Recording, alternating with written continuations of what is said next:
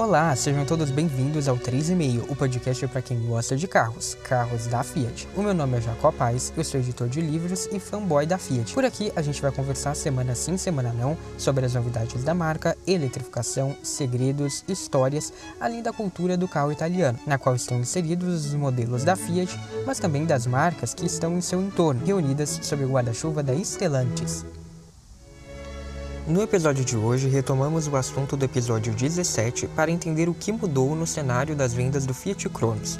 O modelo passou por algumas mudanças sutis e reagiu nas vendas. Você vai descobrir o motivo disso e por que essa reação é só o começo, diante das novidades que o sedã se prepara para receber. Vamos lá?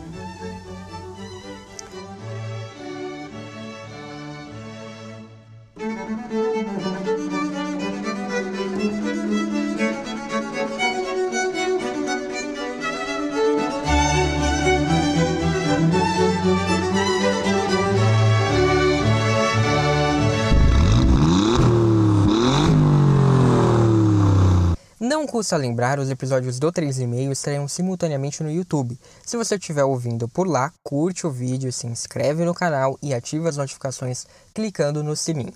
Se você estiver ouvindo nos tocadores, clique em seguir no Spotify, no Apple Podcasts e no Amazon Music, ou em inscrever-se no Google Podcasts. Para conferir outras opções, conteúdo extra e os links para as referências citadas neste episódio, é só acessar bit.ly barra 3,5 podcast e ir lá para o Medium do 3,5. As novidades do dia a dia, fotos de carros da Fiat e posts especiais estão nas redes sociais do 3,5. Então segue lá, arroba 3,5 podcast no Facebook e no Instagram. Antes de começar esse episódio, eu quero repercutir aqui algumas mensagens e comentários que eu recebi sobre o episódio anterior, falando de Peugeot e Fiat. Inclusive o post que saiu no Instagram do 3,5 sobre o 208 fez muito sucesso, muito mais do que eu imaginei. E, inclusive, antes disso, eu quero fazer uma correção, porque, na verdade, de acordo com a Peugeot, não se diz 208 Style na pronúncia em inglês da palavra, mas sim 208 Style, que é como se diz em francês. Então, feita essa correção, vamos para alguns comentários. O Anderson Ban.08 disse lá no Instagram. Belo pacote, vai vender bem, muito bom. Para ficar ótimo, só falta um turbo nesse motor. Bem, é de novo né, aquela questão que eu já falei aqui no episódio. Realmente, o motor turbo é muito esperado, realmente seria um carro incrível, mas não faz sentido para o momento atual da Peugeot para o que ela está buscando. E com certeza o carro não viria com esse preço que veio, né, com todos esses pacotes que, que a gente viu aí, que foi confirmado o que eu falei no episódio anterior. Então, tem teto solar panorâmico, tem câmera 180 graus, sensor de estacionamento dianteiro e traseiro, tem central de 10,3 polegadas. É realmente um pacote muito bom para um carro 1.0. Então, você imagina só, né, o, o 208 já tem versões que custam 100 mil reais.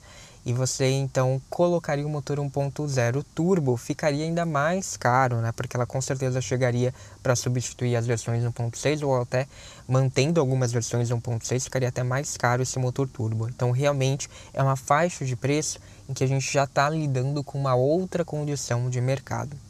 O celebrante Ricardo Luz disse também nessa mesma linha. Se fosse 1.0 turbo e o painel digital 3D, com esse preço não tinha para ninguém.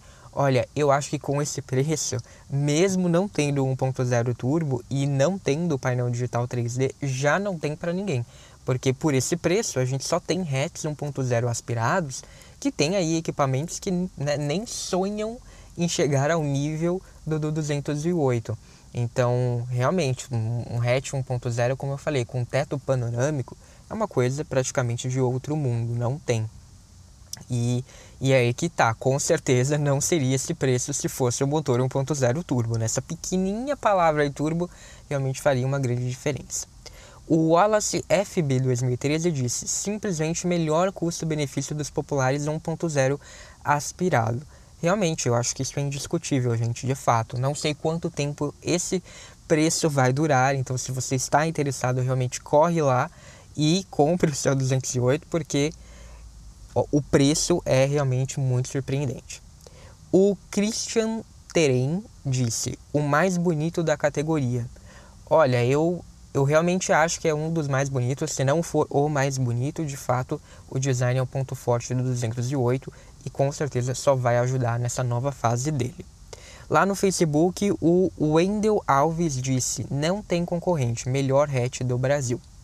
Realmente, eu acho que esses comentários positivos já dizem muito sobre o que a Stellantis vai conseguir com esse carro, especificamente com essas versões.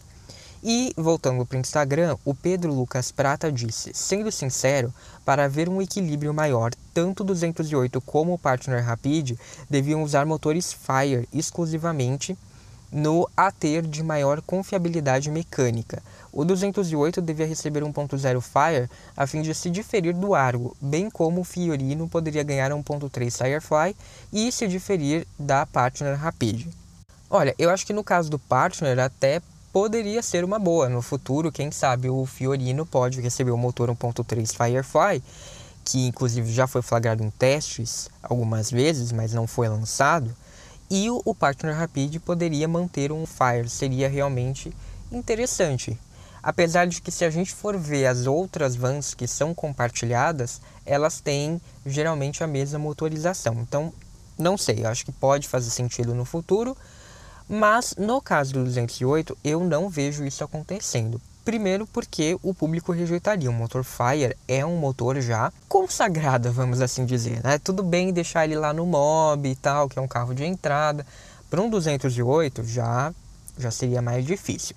E segundo, pelo posicionamento da Peugeot, porque a Peugeot, querendo ou não, ela deve estar acima da Fiat de alguma maneira, ou pelo menos no mesmo nível. Então não faria sentido o Argo ter um motor superior ao do 208. E eu preciso aqui, gente, fazer um meia-culpa, porque o pessoal tá comentando bastante nos vídeos e nos posts do Diário do Pulse e eu acabo esquecendo de trazer, de comentar nas entradas do diário, mas eu vou fazer isso na próxima, inclusive a próxima vai ser bem especial. Então, não percam, se você costuma escutar o Diário do Pulse, eu vou trazer aqui alguns dos seus comentários, tá bom? Nesta terceira temporada do 3,5, eu achei que seria interessante rever e atualizar alguns dos temas tratados dois anos atrás na primeira temporada. Afinal, eu gosto de fazer especulações sobre o que a Fiat faz ou o que ela prepara para o futuro, então eu acho que é natural acompanhar como as coisas se desenrolam com o passar do tempo. O episódio 42 sobre o Fiat Mobi foi um exemplo disso, né? Eu trouxe aqui um assunto que foi tratado na primeira temporada, mas dei uma atualizada nele. E agora eu trago aqui o caso do Cronos, que surpreendentemente é um dos episódios mais ouvidos e comentados do podcast no YouTube. Aliás, muito obrigado se você ouviu esse episódio. Como eu disse lá nesse episódio 17, lá atrás, a minha curiosidade sobre as baixas vendas do sedã era genuína, e eu acredito que a de vocês também, porque o Cronos é um bom carro, mas por algumas escolhas erradas da Fiat, ele acabou pagando um preço alto por isso. Em resumo, a Fiat acertou fazer um sedã com design jovial, acabamento de qualidade, equipamentos úteis, aliou tudo isso a um bom preço, estava tudo certo, mas ela errou ao demorar em trabalhar as vendas diretas, em não casar um motor 1.3 com câmbio automático e ao amarrar os itens mais tecnológicos do carro ao motor e torque. Que fosse bom ou ruim, não importa, não é o que as pessoas querem ver num carro de 80 mil reais, especialmente num sedã que quer atrair quem compra carros mais caros. É uma pena ver um carro tão belo, tão bom, tão gostoso de dirigir sendo arruinado por estereótipos antigos e por uma estratégia equivocada. Como eu relatei nesse episódio, o Cronos não fez tão feio no seu ano de lançamento, 2018. Ele teve 29.307 unidades vendidas, o que dá uma média mensal de cerca de 3 mil emplacamentos. Isso sem a Fiat ter trabalhado o carro nas vendas diretas. Só que, mesmo com esse reforço, no seu segundo ano de vendas, o Cronos teve uma retração nas vendas, ao emplacar apenas 24.080 carros. Algo ainda mais grave, considerando que em 2019 ele teve presente no mercado em todos os meses do ano, porque em 2018 ele foi lançado em fevereiro, Então a gente vai contar que primeiro mês cheio dele foi março. Então realmente em 2019 ele tinha meio que a obrigação de ir melhor do que em 2018. Em 2020 veio a pandemia de Covid-19, toda a crise instaurada pelo coronavírus, portanto, uma queda já seria esperada. Mas o tombo foi bem grande, passando para apenas 16.165 emplacamentos, o que significa uma redução de quase 33% nas vendas. A participação de mercado do Cronos, no entanto, passou de 8,18% para 12,31% na categoria de sedãs pequenos, que é onde ele está na Fenabrave. Isso quer dizer que, mesmo vendendo menos, o Cronos dominou uma fatia maior do seu segmento.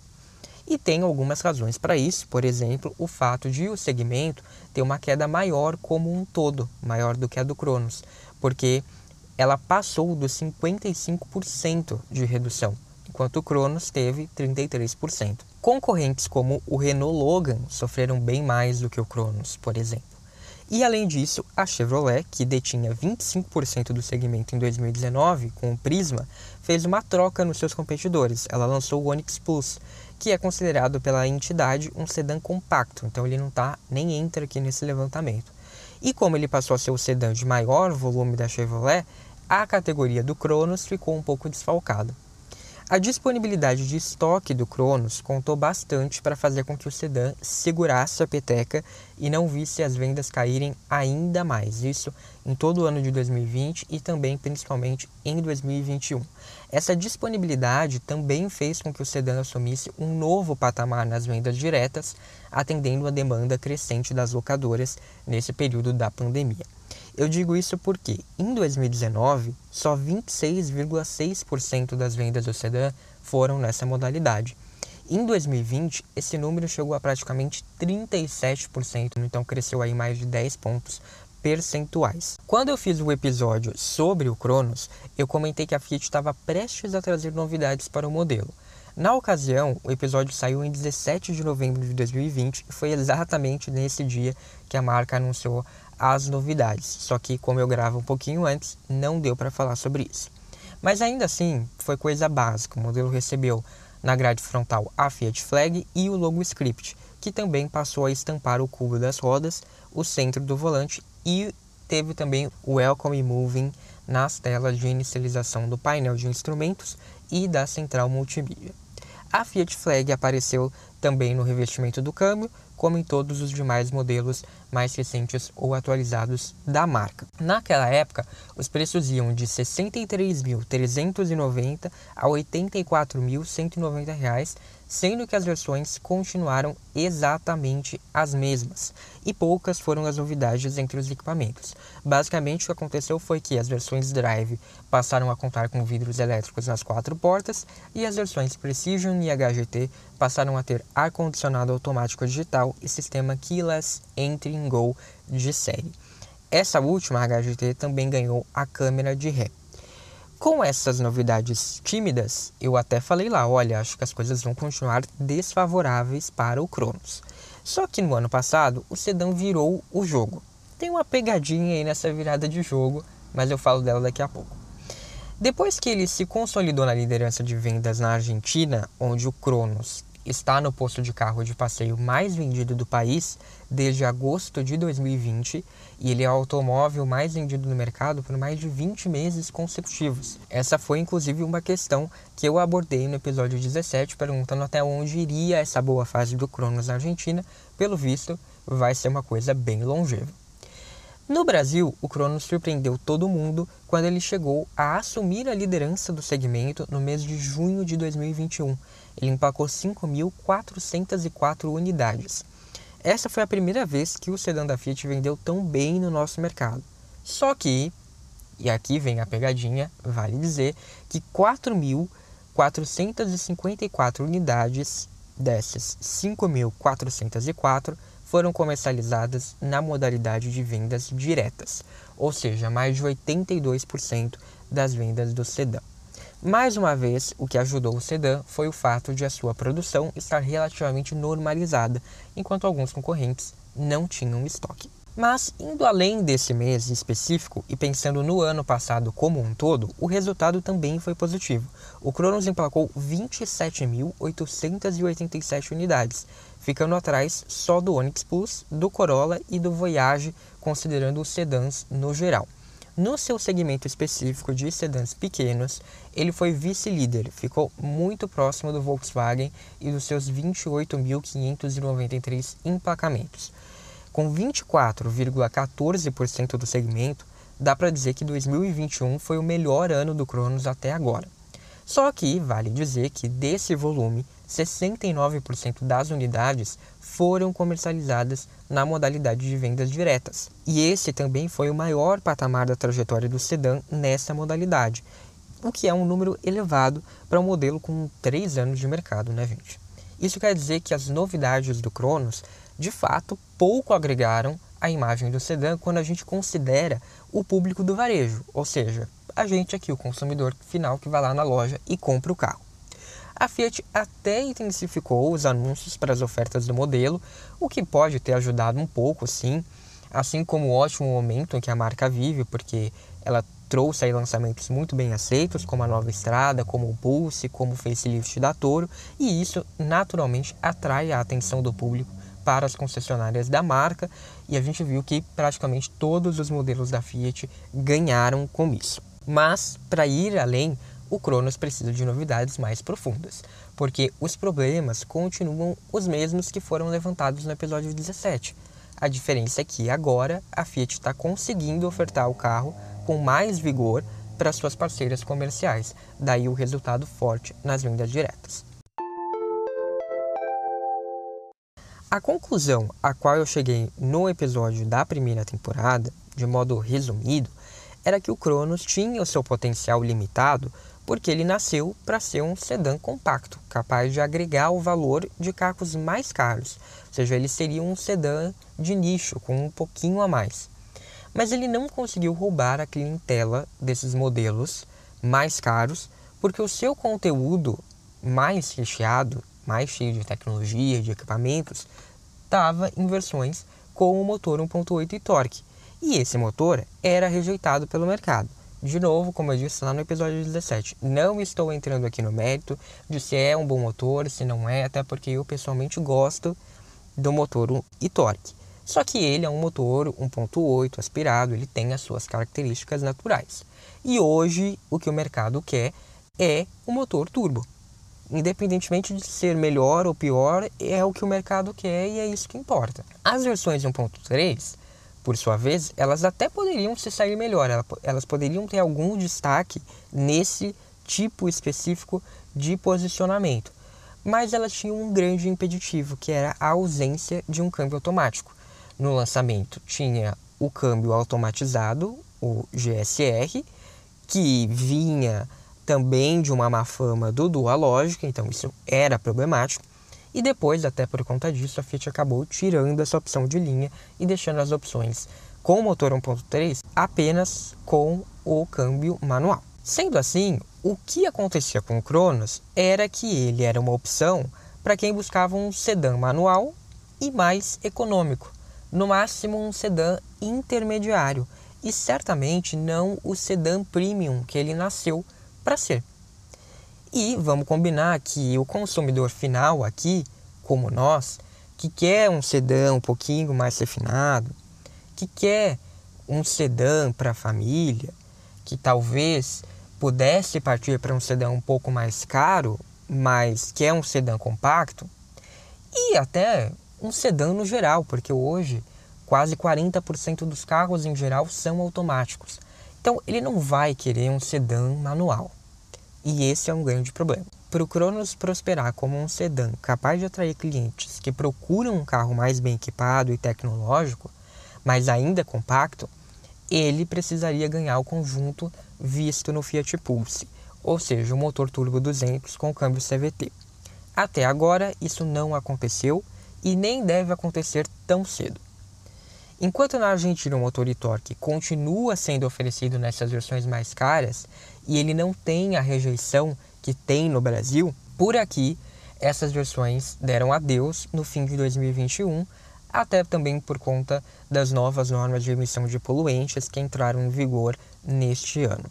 Isso não é segredo, vocês já sabem, mas o que eu acho interessante é analisar as vendas do sedã para descobrir o tamanho da falta que a motorização 1.8 faz no desempenho de mercado do Cronos.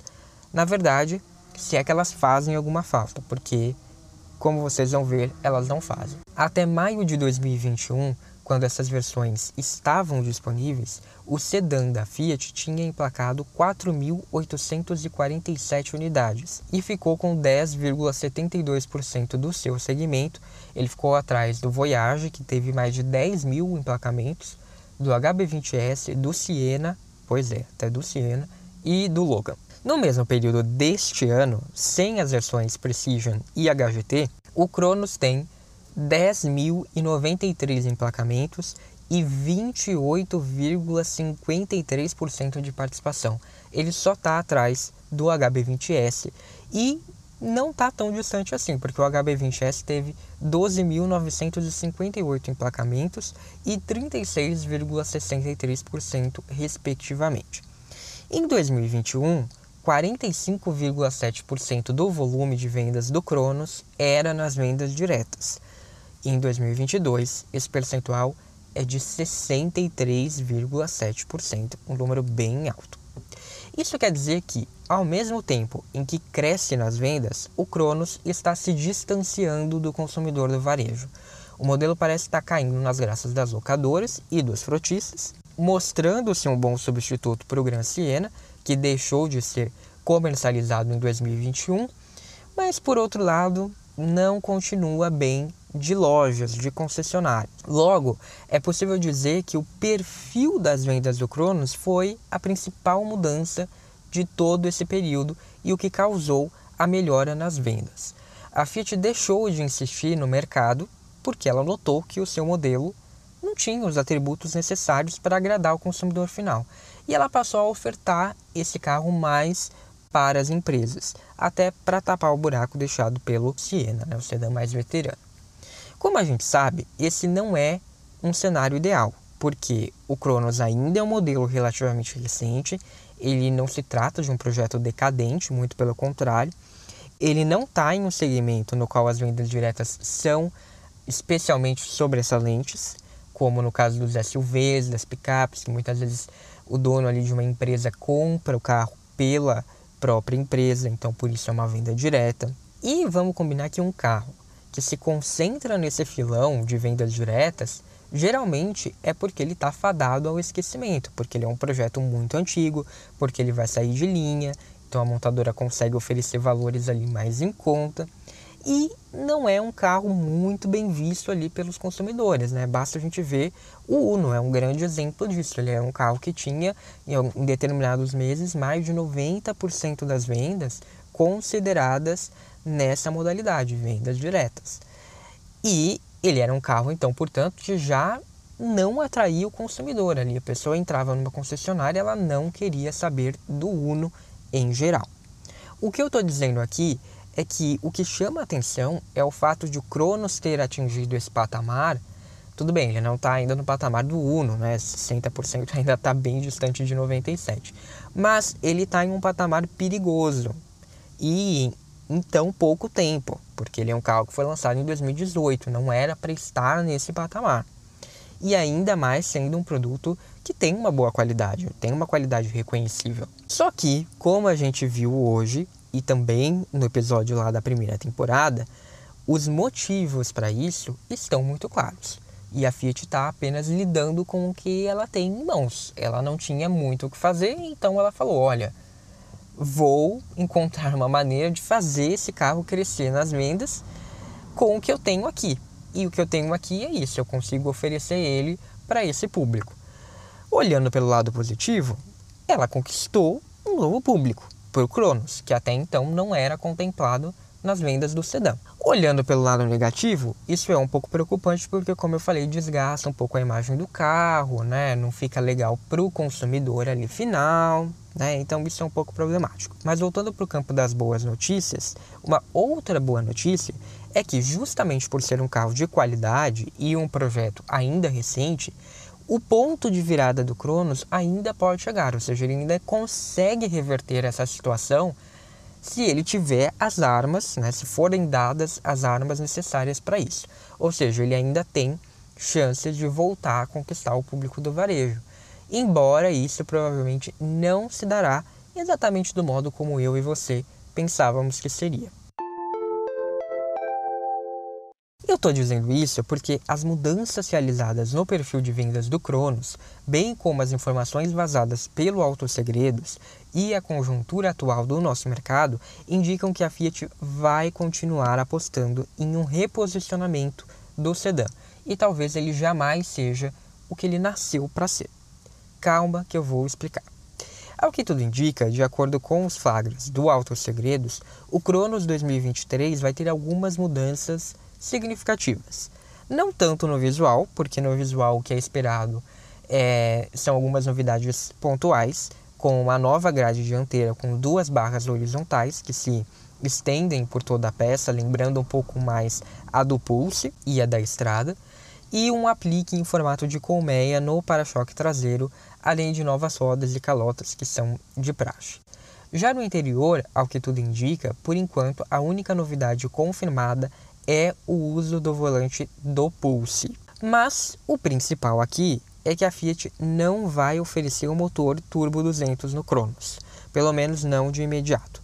Segundo o Auto Segredos ainda, vai ter a chegada do motor 1.0 Firefly nas versões 1.0 e 1.0 Drive, sempre com transmissão manual, sendo que a opção de entrada não deve ter controle de estabilidade e tração, mas a Drive pode trazê-los.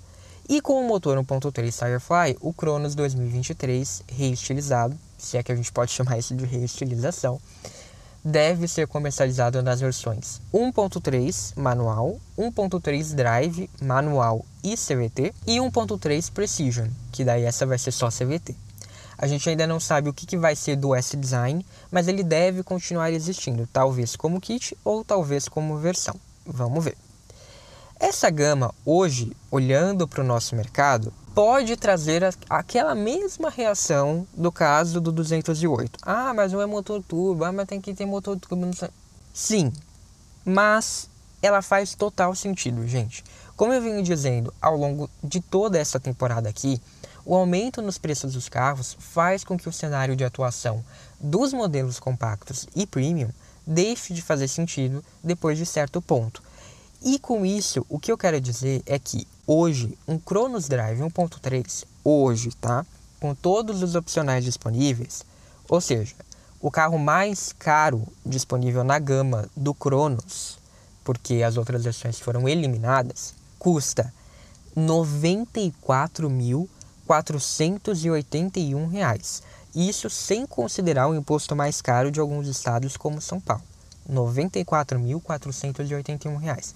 Vamos arredondar para 95 mil reais no Cronos Drive 1.3 manual. Isso é muito caro. Por quê? Por 15 mil reais a mais, que tudo bem, pode pesar um pouco, é verdade, mas compensa pelo que você está levando se for possível comprar. Por 15 mil reais, você já leva o Pulse Drive Turbo 200 ou, se você não quer gastar tanto, mas você ainda quer um câmbio automático, por um pouco menos, 7 mil reais a mais do que esse valor do Cronos, você leva um Pulse Drive 1.3 com câmbio CVT. E olha que o Pulse já traz uma central multimídia maior, mais, mais incrementada ali, né? Tem também maior nível de conforto, porque os bancos são melhores, você tem um acabamento um pouco mais caprichado, talvez, dependendo ali da versão que você pegar.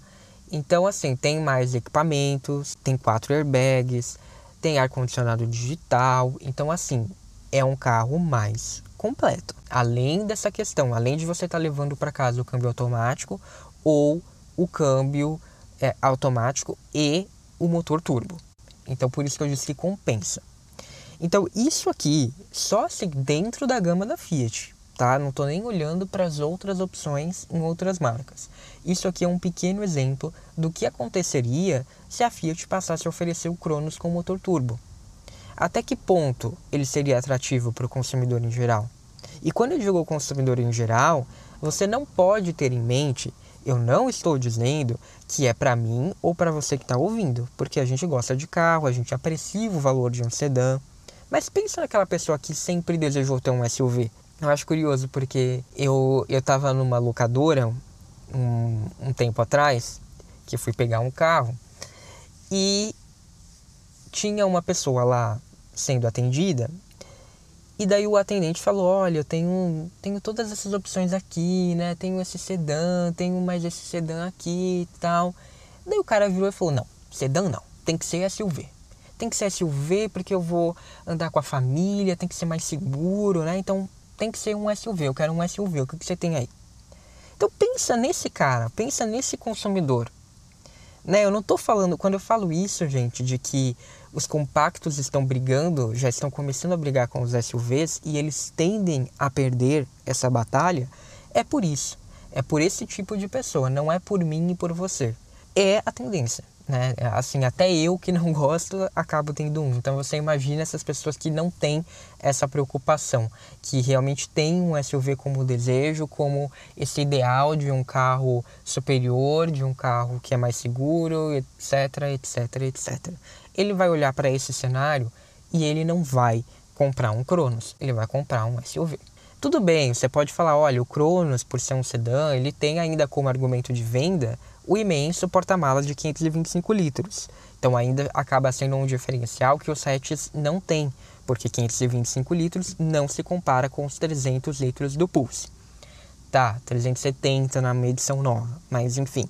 Só que esse não vai ser um argumento forte para todo tipo de cliente. Inclusive, se for um cliente que quer muito um SUV, que, for, que é o sonho dele, ele vai sim pensar muito em deixar essa questão do porta-malas em segundo plano ele vai medir ali até que ponto eu consigo, vale a pena eu ir para o SUV, que é o carro que eu sempre quero, e perder um pouco no porta-malas. E a gente sabe como o brasileiro é uma pessoa que é, é mais movida pelo lado emocional, é mais movida pelo status, então ela vai ali muitas vezes deixar isso de lado, essa questão do porta-malas, para falar: não, agora eu tenho um SUV.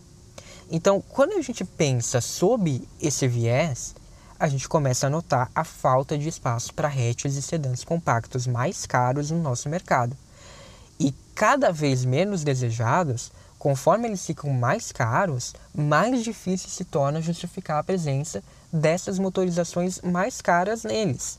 É, então é por isso que o Argo não tem uma versão abaixo, é por isso que o Argo dificilmente ou vai demorar muito para ter um motor 1.0 turbo. É por isso que o 208, né, a grande mudança dele começou pelo 1.0 aspirado, não pelo 1.0 turbo. É por isso que a estrada não tem uma opção 1.0 turbo. É por isso que a chegada do motor turbo 200 para todos esses carros não é uma prioridade da Stellantis no momento. Em vez disso, o que parece que a Fiat vai fazer é reforçar o lado de baixo da gama do Cronos, assumindo de vez esse posicionamento de um sedã compacto, de um sedã no máximo intermediário. Ele não vai ser mais esse sedã premium, esse sedã que quer ser atraente para consumidores de sedãs médios, de sedãs mais caros, de sedãs médios compactos. Nesse sentido, a chegada do motor 1.0 Firefly aspirado certamente vai reforçar ainda mais os laços com as vendas diretas e de quebra vai garantir ao catálogo da marca uma opção de sedã acessível para quem precisa de porta-malas, mas não tem dinheiro, e na outra ponta, a volta da versão Precision, mas agora com motor Firefly 1.3 pareado ao câmbio CVT, como na Estrada Range, vai poder enfim agradar os consumidores de loja da concessionária do varejo que querem um sedã, mas definitivamente não querem trocar marcha. Então, desse modo, a Fiat vai corrigir o maior erro que o Argo e o Cronos já tiveram, que é a ausência de um câmbio automático de verdade para esse motor que é muito competente. Se eles tivessem isso desde o início, eu acho que esses carros certamente teriam deslanchado com maior facilidade e melhor ainda, sem se tornarem tão dependentes de versões de entrada, com margens menores. A ausência do motor turbo e esse novo posicionamento do sedã, mais para baixo, também justificam a ausência de maiores mudanças no pacote tecnológico, como as tecnologias semi-autônomas ou uma nova central multimídia, que até agora são itens que não foram flagradas tanto no Cronos quanto no Argo. Infelizmente, ao que tudo indica, eles não terão. Pode ser que a Fiat esteja conseguindo esconder muito bem, sim, pode ser. Pode ser que esses carros ainda estejam em testes, ainda demorem um pouquinho e talvez por isso estejam provisoriamente sem essas coisas. Ou, por exemplo, a central multimídia, como é uma questão de software, talvez é, acabe utilizando ali a mesma tela, mas com um software diferente. Pode ser. Então, por isso que eu estou dizendo aqui que o que a gente tem de concreto até agora é que não foi flagrado nem Argo, nem Cronos com essas mudanças de nova central multimídia, de tecnologias semi-autônomas que seriam esperadas para o facelift. Então, vamos ver. Mas faz sentido pensar que eles não terão, justamente por isso, porque a Fiat está adotando esse novo posicionamento deles, mais para a fatia de baixo do que para a fatia de cima.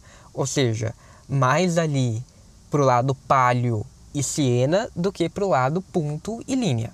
E com isso, essa nova versão topo de linha do Cronos com certeza não vai disputar a atenção do consumidor de sedãs maiores e mais caros.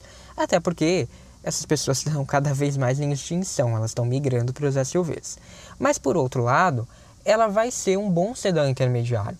Vai ser um sedã ali recheado com bons equipamentos, um conjunto mecânico eficiente, que é o que todo mundo quer, né? Um motor ali que não é um motor, nossa, que vai trazer um desempenho incrível, mas vai trazer economia de combustível, que vai ser um carro confortável de dirigir com um câmbio automático, um câmbio CVT.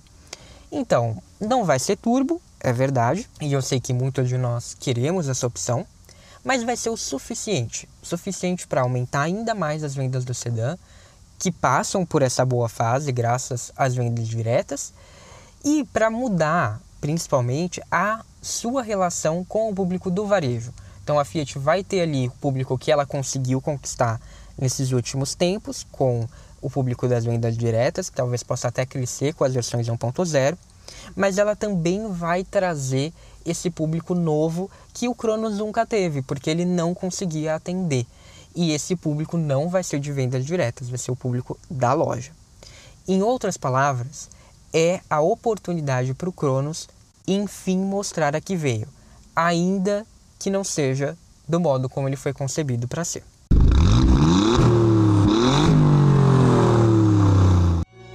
Por hoje foi isso, muito obrigado a você que me escutou até o final. Eu espero que você tenha gostado do que ouviu. Se sim, escreve para mim. Deixa sua mensagem nos comentários ou me manda um e-mail no 3emailpodcast@gmail.com dizendo se você acha que o Cronos vai se dar bem com as novidades que vem aí. Um abraço e até a próxima, ou no arroba 3,5 podcast nas redes sociais.